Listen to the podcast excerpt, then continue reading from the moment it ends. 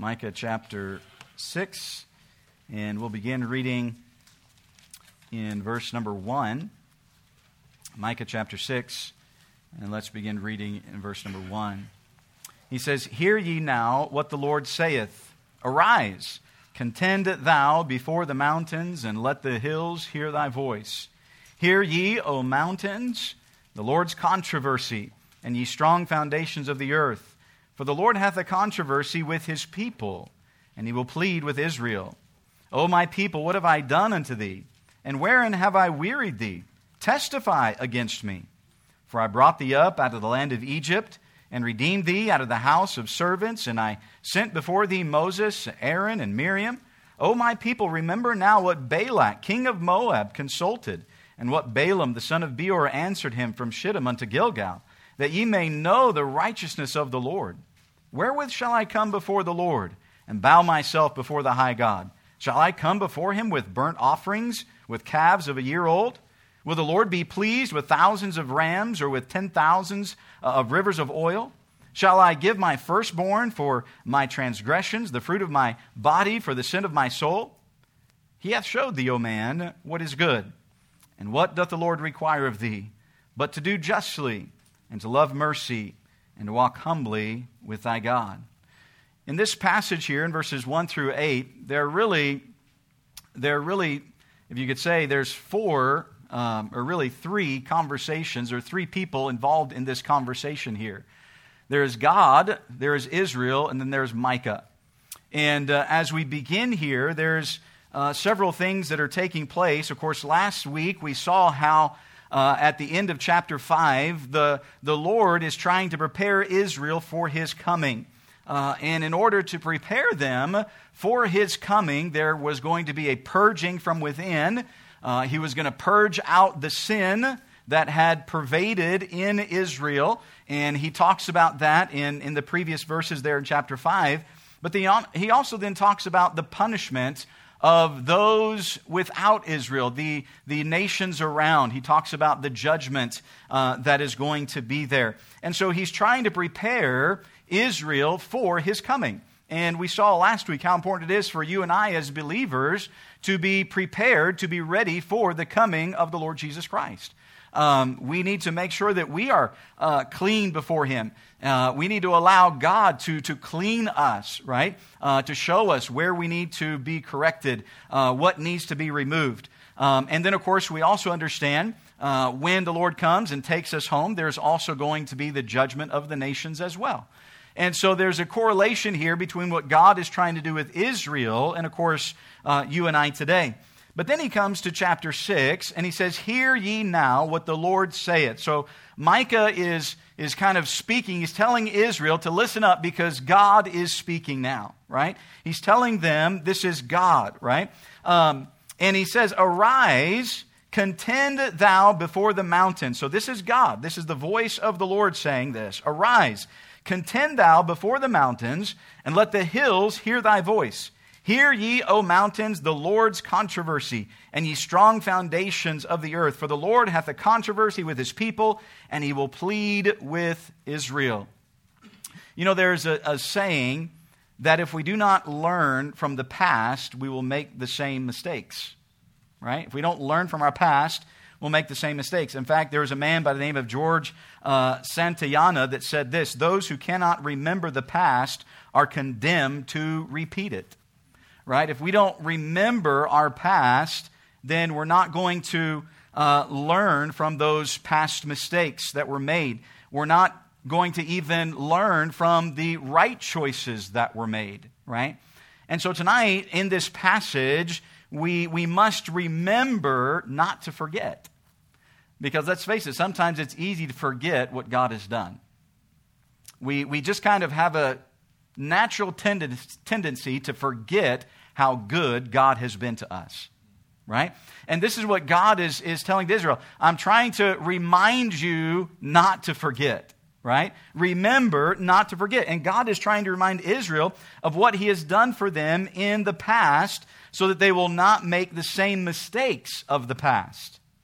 So, just as a, a, a, lawyer in a courtroom pleads his case before the jury, so the Lord is doing this. And this is what he says Hear ye now what the Lord saith. It's like he's in a courtroom and he's about to, uh, to give his case. And he says, Arise, contend thou before the mountains, and let the hills hear thy voice. And so, uh, who is the jury? This is really interesting because God is speaking.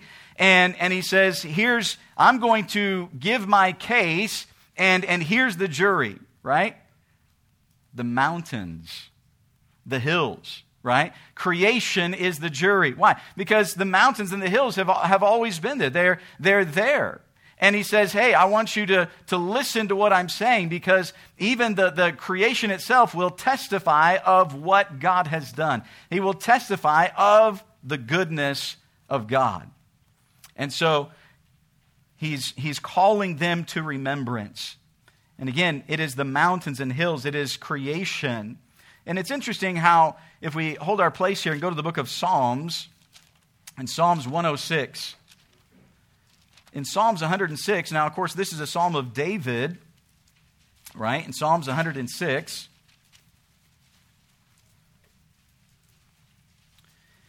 in Psalms 106, this psalm is about this very case that God is pleading to Israel, trying to encourage them to remember not to forget, right? And, and, again, we don't have time to read the whole chapter here. It's 48 verses. But there are some things that I want to call out uh, just as we briefly look at this passage to understand, kind of again, what is happening here in Micah, right? So notice as we go through here, he begins Praise ye the Lord, right? Oh, give thanks unto the Lord, for he is good, for his mercy endureth forever. Right? So that's where he's starting. He said, Hey, I want you to know the, the most important thing that you and I can do as God's children is to praise him. To, to praise the Lord because, and this is what he says, for he is good. We, we can praise him, we can thank him, for he is good, God says. Now, again, it, it's so easy for us to forget the goodness of God, right? because we can look back and say, well, I've had problems here, and I've had financial difficulties, maybe I've had health difficulties, or I've had family problems, or I've had job problems, and, and all these different things. And what do you mean that God is good? How, how can you say that, that truly God is good? Well, can I ask you, are you alive today? Can we not say that God is good? You say, well, I don't have the best of health, but thank God you're not in a hospital tonight. Or better yet, thank God you're not in the morgue right? I mean, we can look back and we can say, yeah, maybe there's problems, but we can see how God has brought us through many of those different things. And this is what the psalmist is saying. He says, hey, we can give thanks and we can praise, for he is good, for his mercy endureth forever. And then he begins to go through this. And again, we don't have time to go through, but I want you to notice the recurring theme in this chapter as well. Again, talking about Israel, he's, he's trying to call Israel to remembrance. But watch verse number seven. Our fathers understood not thy wonders in Egypt, they remembered not the multitude of thy mercies, but provoked him at the sea, even at the Red Sea. So he's, he's calling them to remember. He said, Hey, remember when God brought us out of Egypt? Remember how God delivered us and, and God brought the 10 plagues, right? He says, You remember that? And, and not only did we get to leave, but he says that, that the, basically the Egyptians they, they gave us their gold and they gave us their silver and they gave us all kinds of things to get out. So we didn't just leave poor, we left wealthy. He said, Do you remember that? But then what happened? We got to the Red Sea and we saw the army behind us, and what happened? We forgot what God had just done. We forgot that God had just brought those 10 plagues on Egypt. We forgot that we had we came out with a, with a great host and, and wealthy. He says we forgot that. And as soon as we got to the Red Sea and, and we couldn't see a way through and, and the army is behind us, we just totally forgot what God had done. We did not remember what God had done. Look what he says down in verse number 13 again. They soon forgot his works they waited not for his counsel. Now, again, what, ha- what and again, we don't have time to read through this, but if you'll, if you'll go between these verses, you'll see that every time that they, it says they forgot, God reminds them, right? They forgot about what God did. Then what God do? He opened up the Red Sea and brought them through. Right? And then God fed them with man in the wilderness, and, and, and, God provided for them. And then what does it say? They soon forgot his works. They waited not for his counsel. So again, man, God did something for them, and then they forgot it when a problem came. He continues, right? Look down in verse number 21. They forgot God, their Savior, which had done great things in Egypt. So again, after that, God reminded them of some things and He provided for them and He brought them food and He brought them water. And as soon as another problem comes up, what happened? They forgot God again. Do you understand? That's, that's how, if I could use the word, that's how fickle we are, right? I mean, God did some amazing things for Israel, and as soon as a problem came up, they just forgot all that God had done. And can I say that's kind of the way we are too? Listen, the greatest thing that could ever happen in your life and in my life is to accept Jesus Christ as our Savior. To know that we have a home in heaven, to know that, that Jesus Christ has forgiven us of our sins. And what happens? Man, we get saved and, and things are going well, and all of a sudden troubles come and difficulties come, and we're like, oh man, God just must not be able to do anything. And we forget what God has done. We forget how good God has been. Look, God didn't have to save you. God didn't have to send his son to die on the cross. He chose to do that because of his love for us. And we see the goodness of God over and over and over, and we just forget. He continues to verse number 24. Yea, they despised the pleasant land. They believed not his word. Compare that to verse number 43. What does he say? Many times did he deliver them but they provoked him with their counsel and were brought low for their integrity. He says many times God delivered them, and he speaks about that here. He delivered and he delivered and he delivered and he delivered. And yet, what does he say? They kept provoking him. They kept complaining. They kept saying, God, you don't care about us. They kept forgetting about the goodness of God. But watch what he says. Nevertheless, verse 44, he regarded their affliction when he heard their cry. Isn't that amazing? Because let's be honest, if that was us and we did all the things that God had done and somebody kept complaining to us about all these things and all these things and all these things, guess what we would do? We'd just be like, you know what? Forget you. If you're not going to remember all the good things that I've done for you, if you're not going to remember how I've provided for you in this, and you're going to complain about every little thing, I'm done with you. I'm just done. That's, what, that's how we would respond. Aren't you glad God doesn't respond that way? Aren't you glad that, again, the Bible talks about what did he say at the beginning of that chapter? He says, For he is good, for his mercy endureth forever. Man, God's mercy is so good. And even though they, they constantly provoked him, he said he regarded their afflictions when he heard their cry. So go back with me to Micah, because this is what's happening, right? God is saying, Hey, here's, here's my case against Israel, right? Here's my case against them. Okay? Um, I guess I should get there, right? He says in verse number three, and he asks two questions. O my people, what have I done unto thee? He asks him, What have I done to you? Really? I mean, what have I done to you? I delivered you. I've provided for you. I've protected you. I've done all these things. What do you what have I done to you that you can complain about? And he asked another question Wherein have I wearied thee?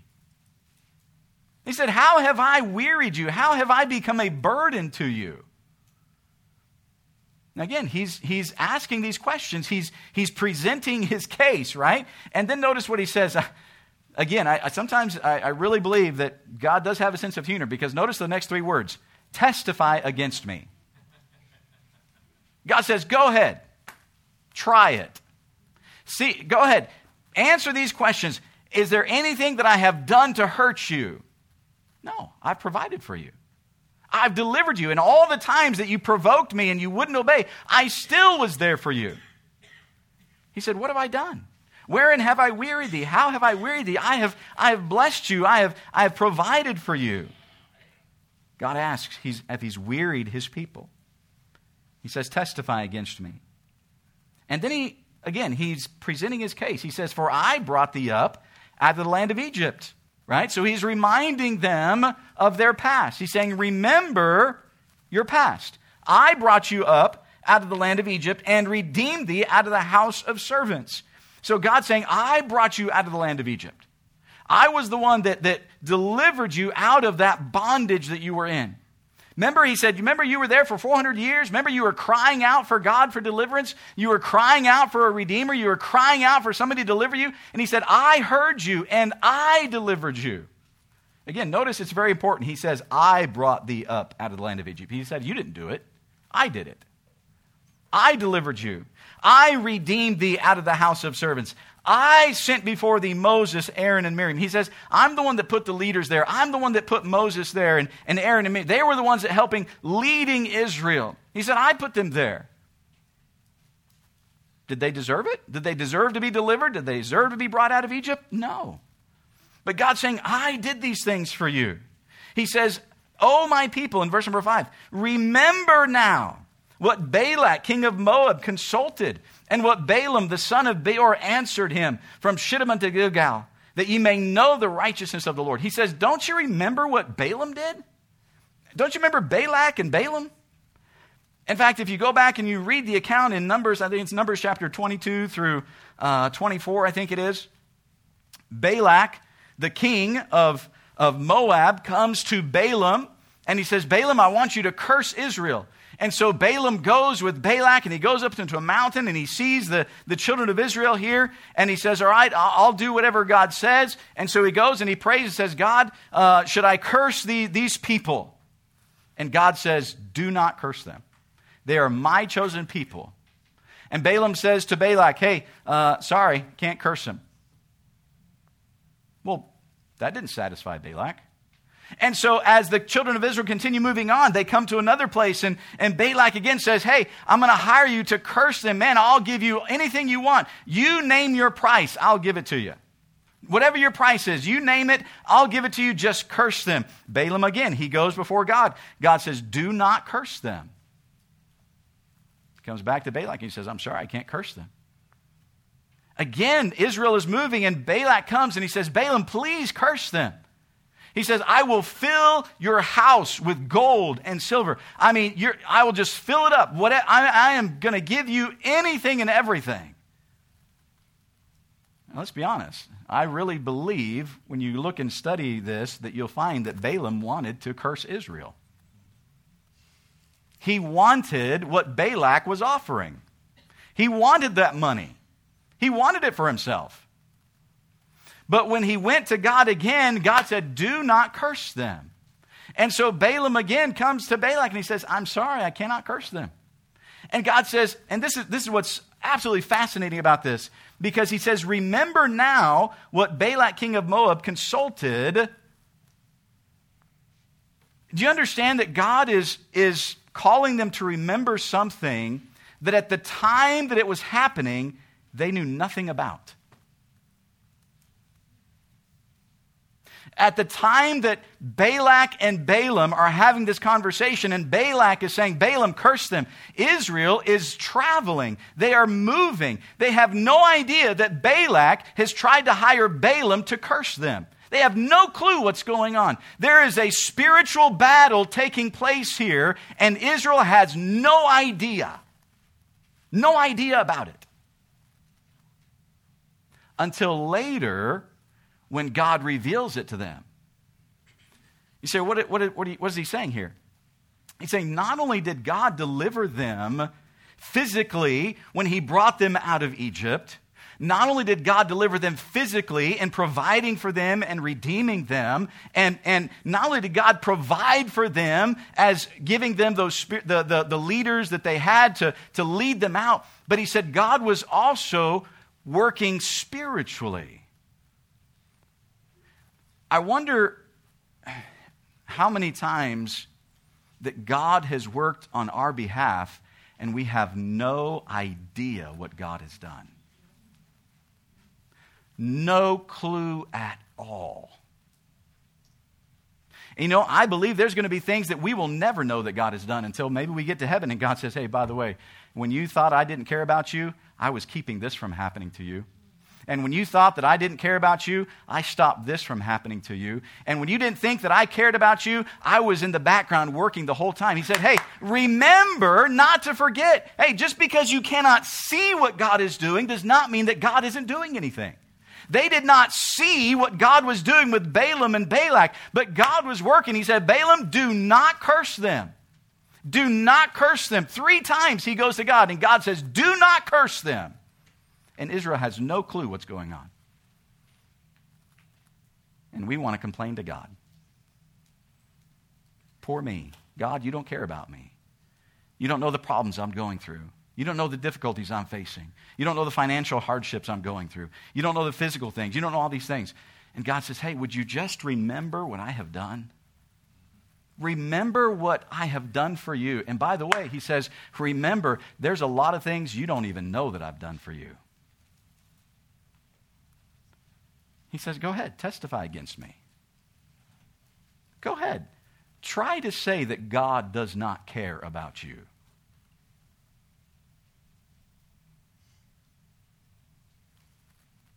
We can't. I mean, one verse shuts us all up. For God so loved the world that he gave his only begotten Son, that whosoever believeth in him should not perish, but have everlasting life. One verse shuts us up. To say that God does not care about us? And here's what we think. Well, that was just that was just for salvation. That was just for my eternal destiny. If God cares about you for your eternal destiny, don't you think God cares about what's happening to you today? Don't you think what God cares about your family today and what you're going through today and tomorrow and this week and, and next week and next month and next year? Don't you think God cares about it? Remember, don't forget. Don't forget what God has done. Don't forget that there are going to be things that you and I will never know, just like what he says. And this is what he says in Deuteronomy 23 5 as, as God reveals this to them. Nevertheless, the Lord thy God would not hearken unto Balaam, but the Lord thy God turned the curse into a blessing unto thee, because the Lord thy God loved thee. He said, You know, you, you don't even know what happened. But God says, Hey, I want you to know that that curse that was supposed to be there, instead of a curse, I turned it into a blessing. And it wasn't because you deserved it.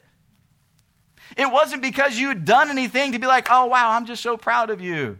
I, am just so proud of you. You've done such a great job. I think I'm going to bless you. No, they were just wandering in the wilderness. They were just following Moses. And this spiritual battle back here is taking place, and God is saying, Hey, there's this battle. This guy's wanting to curse you, but I'm going to take the curse that he has for you, and I'm going to turn it into a blessing for you. Remember, he says, do not forget. Now, this is where it gets interesting. Because he just said, Oh, my people, remember these things, right? I brought you up. I redeemed you. I set Moses and Aaron and Miriam before you. I was the one that turned the blessing or the curse into a blessing with Balaam. So here's God presenting his case, right? In verse 6, we change, uh, we change uh, the person that's speaking now. In verse number six, no longer is God saying, no longer is God speaking, now it's Israel speaking. So here is Israel, right? God has said, hey, go ahead, testify against me. What have I done against you? And, and watch how Israel responds. Israel responds with a attitude of, who do you think you are? Watch what he says. Watch what Israel says. Wherewith shall I come before the Lord and bow myself before the high God? Shall I come before him with burnt offerings, with calves of a year old? Would the Lord be pleased with thousands of rams or with ten thousands of rivers of oil? Shall I give my firstborn for my transgression, the fruit of my body, my, the, the, for the sin of my soul? So now Israel takes up their case, right? God has laid out his case, and now here comes Israel. And this is how Israel responds, right? Now, how should Israel have come before God? When God presents his case to them and says, Hey, you have forgotten and you have turned away from me. And again, we just saw all the sins that God said needed to be purged back in chapter 5. And he's shown all these different things. And how should Israel have responded? They should have responded in repentance. They should have said, God, you are absolutely right. We have sinned. God, you are right. You are so good to us. We don't deserve this. But here's how Israel responds Well, what can we do to make it right? What can we do to make it right? Not, God, you're right. All right, if that's the accusations, all right, what can we do to make it right? And, and watch, watch what they said. Should we offer burnt offerings? Is that, is that going to make it right? Should we offer burnt offerings? When he says in, uh, he says, wherewith shall I come before the Lord and bow myself before that? Shall I come with uh, before him with burnt offerings, with calves of a year old. So he says, Should I bring a few cows and offer those before God? So it, it's, it's really interesting here when you think about it. It's almost like Israel is trying to bargain with God. They're trying to bargain with God. All right, God, what's going to make you happy? Right? They're trying to figure out what is going to make God happy. All right, what if we offer a few cows? Is that going to make you happy? No? Okay. How about a thousand rams? So they went from a few cows to a thousand. How about a thousand rams? Is that going to make you happy? Not a thousand rams? Well, how about 10,000 rivers of oil? The price is getting bigger, right? You, notice that? They're going from a few cows to a thousand rams to 10,000 rivers of oil. And then, again, the gall of Israel. Should we offer our firstborn? Is that what's going to make you happy? Should we just sacrifice our firstborn to you, God? There is no repentance here. There is, there is no admission that God, you are right and you are holy and you are righteous and God, we have messed up. It's all about what can I do to fix the problem?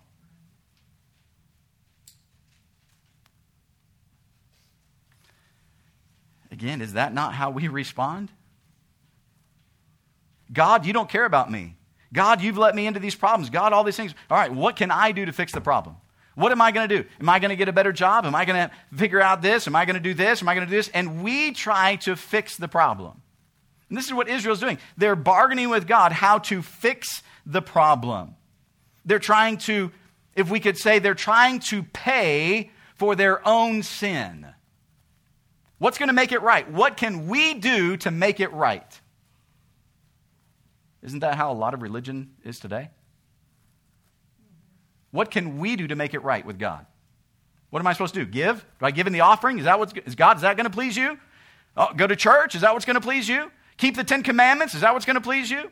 You know what, what am I going to? What do I have to do to please you, God? And and it's not an, an it's not an attitude of humility coming before God. It is a prideful attitude of saying, God, I don't know who you think you are, but I can figure this out on my own. I really don't need you. And this was Israel. What do you want, God? You want, you want a few calves? You want us to offer a sacrifice a few calves? How about you know, a thousand rams, 10,000 rivers of oil, our firstborn? Oh, go ahead. What, what do you want, God?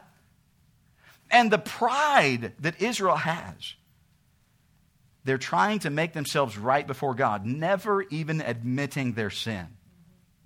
And by the way, was this not what the Jews tried to do in Jesus' day?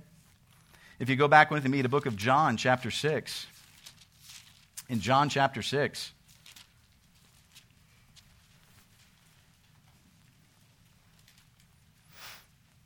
John chapter 6, notice in verse number 28 Then said they unto him, What shall we do that we might work the works of God? Go ahead, tell us, what should we do? Tell us, what, what are we supposed to do, right? Because again, they, they're just um, Jesus has told them right there in verse number 26 Verily, verily, I say unto you, ye seek me not because ye saw the miracles, but because ye did eat of the loaves and were filled. Labor not for the meat which perisheth, but for that meat which endureth unto everlasting life, which the Son of Man shall give unto you, for him hath God the Father sealed. So he's just said in verse number 27 God will give you eternal life. They said, All right, what do we have to do? You missed it. God said he wants to give it if you're giving something, you don't have to do anything for it. It's, it's a gift. That's why the Bible calls it the gift of God is eternal life. And so notice how Jesus responds in verse number 29. This is the work of God. You want to know what you have to do? Believe. Believe on him whom he hath sent. Well, well, that's not a that's not a work. Exactly. He said it's not a work. There's nothing you can do. It's not about what you and I can do, it's what he has already done. Are we willing to accept what he has done? Or are we just going to keep trying to do it ourselves? And so he's telling them, remember not to forget. And it's so easy for us to do this. So go back with me to Micah really quick as we finish up here. So Micah tells the people what God wants. So here's Micah speaking now, right? God speaking, Israel speaking, now Micah speaks. He says, Let me tell you what God wants. He has showed thee, O man, what is good. And what doth the Lord require of thee? Here it is. You want to know what God wants? Here it is. To do justly, to love mercy, and to walk humbly with thy God. Well, that doesn't sound like a sacrifice. That, that doesn't sound like there's any animals involved, right? There's no rams, there's no, there's no calves, there's, there's no rivers of oil, there's no bullocks, there's no turtle doves, there, there's no sacrifice involved here, right? Because it's not something that you can do. And this is what he says, but to do justly. Now, think about this. How can we do justly if we have never been justified? If you and I have never been justified, then it's going to be very difficult for us to do justly. Because to be just, to, be, to do justly, means we're doing what is right. We're doing what is pleasing to God. We, do we understand that a lost person cannot do what is right? A lost person cannot please God because everything they do is in the flesh. They're not a child of God, so they cannot please God. And so God says, Look, here's what you want do justly. And in order to do that, you have to be made justified. And the only one who can justify you is God. God's the only one who can justify you. And when we are able to be justified, when we are justified by faith, then we are able to do justly. Then we can do what is right. We can live a life that is pleasing to God. He says, do justly, love mercy. Now, again, if we, if we go back, you can, you can remember as we're going through the book of Micah, these were all things that Israel had just put away. They, they were being, they, they were, there was no justice. Again, his accusation, when you go back through the book of Micah, even those in, in power were being unjust. They, they, were, they were persecuting the poor. They were stealing. They were robbing. They were just out for themselves. There was no justice. And God is saying, look, if you really want to know how to please God, you have to do justly. And the only way you can do that is to know God. And then he says to love mercy. Can I tell you, there was no mercy in Israel. There was no mercy in Israel. Again, think about they were selling their own people as slaves. They were taking their own children. And when they when they said that in that previous verse, should we offer our firstborn? They had literally taken their own children and offered them as child sacrifices. Where's the mercy? There's no mercy in Israel. And these are supposed to be God's chosen people. You see, how can we love mercy if we've never experienced God's mercy? It's only when we experience God's mercy and understand that we did not receive what we deserve. You and I, as, as Christians, we deserve to die and spend eternity in the lake of fire. That's what we deserve because we're sinners. But when God offered his son in our place and we by faith accepted what Jesus Christ had done, God showed us mercy and he did not give us what we deserved. Instead, he gave us grace. And he gave us what we did not deserve. Man, he gives us eternal life. He gives us a home in heaven to, with him for eternity. And we don't receive what we did deserve. But again, how can we truly show mercy unless we have experienced the mercy of God Himself? That's why God expects even His own children, those who are Christians, to be merciful, to show mercy. Why? Because we of all people have experienced mercy. We have not received what we justly deserve. We have received what we do not deserve. And he says, You and I, as his children, should be the very ones loving mercy and showing mercy to those. Hey, did they deserve it? No, and neither did we. We didn't deserve it, but we ought to show mercy. He says to do justly, to love mercy, and to walk humbly with thy God. Again, I think he's kind of playing on a little bit of words here because in their response, there is no humility, it's pride. And he says to walk humbly with thy God.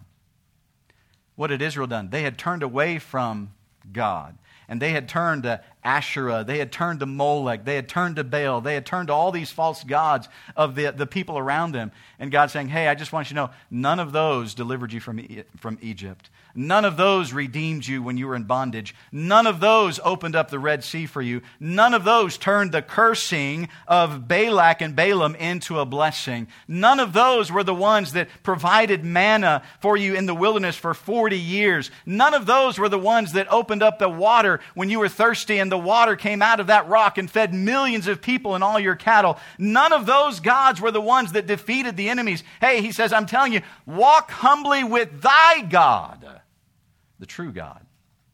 Not in pride, but in humility. We are to bow before him in humility. And again, I think he's, there's a little play on words here because what did they say? Wherewith shall I come before the Lord and bow myself before the high God? We really going to bow ourselves before the high God? He says, Look, if you want to know what I want, he says, you need to do justly, love mercy, and walk humbly with thy God. We are so full of pride. We are. That's why we don't remember what God has done. Because we're so full of pride, we think, I don't need God. I can do it on my own. I don't need to follow God. Oh, I, yeah, I, I know what God says. I know God says to, to do justly, but I just don't think I need to. Oh, I know God says to love mercy, but I don't think I need to show mercy. Eh, that guy treats me this way, I'm going to tell you what I'm going to do to him. Why? Because of pride. We think we're better than what we really are. Are we walking humbly with our God? Or are we just saying, God, I don't need you. I'll take care of this on my own? Wait a minute. No, no, that's not what he says. He says, Israel, you want to know what I want? This is what I want to do justly, to love mercy, to walk humbly. Why?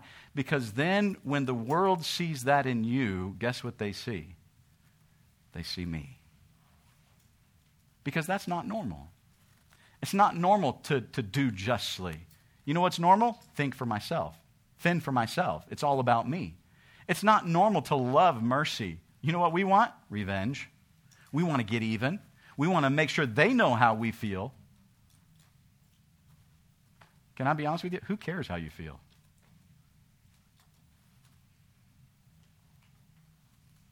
Why do we have to tell them how we feel?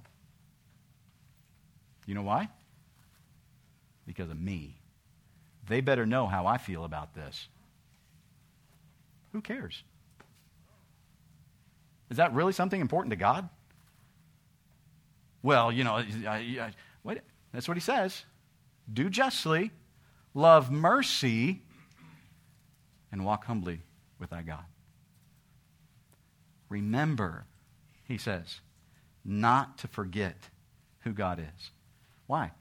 For he is a good God, and his mercy endureth forever. And therefore, we can praise him and we can thank him. And even when difficulties come, you know what we ought to do? We ought to remember how good he's been and know that, hey, no matter what this difficulty is, I may not know how I'm going to get through it. I may not understand what's going to happen, but I know God is good. And I may not even see what's going on, but I know that He's in control. And so I'm going to remember not to forget how good God has been. With our heads bowed and our eyes closed, no one looking about tonight. Maybe this evening, maybe that's you tonight. Maybe tonight you're guilty of, like Israel, thinking we don't need God. We've forgotten how good God has been to us. And God is saying, hey, this is what I want you to do. I want you to do justly, I want you to love mercy, and walk humbly with thy God. Remember not to forget. Don't ever forget how good God has been. by the way, don't ever forget all the trouble and the trials and difficulties we got into when we didn't think we needed Him. And how much better it would have been if we would have just trusted Him through it all. Don't forget the goodness of God. Do justly, love mercy, walk humbly with thy God. Father, I pray you'd work in our hearts tonight. Lord, sometimes we are so full of self that we almost don't even realize that we have pushed you away. We don't even realize that we're not doing what you would want us to do. We get so full of pride, just like Israel. Look at what I have done. What should I do? Offer these things? Go to church? Give more? No, you simply want us to do what you've told us to do to do justly, to love mercy, and to walk humbly with you. Lord, would you help us in these things that as we do them, that those around us and the world might see you living through us. With our heads bowed and our eyes closed, the piano's just going to play softly tonight. There's no need to stand. You can remain sitting. Maybe tonight God has spoken to your heart about something. Maybe, maybe it's been some pride that's been building up in your life. Saying, you know, I just don't think I need God.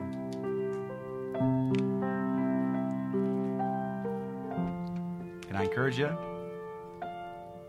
Don't forget. Don't forget how good God has been. You and I don't deserve to be saved. We don't deserve the blessings of God. And yet God takes the curse and turns it into a blessing.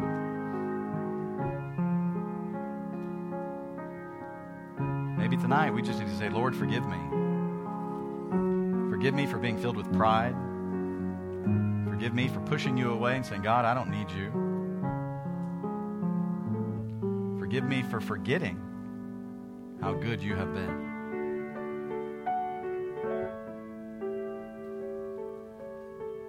Israel wouldn't even acknowledge their sin. It wasn't their fault.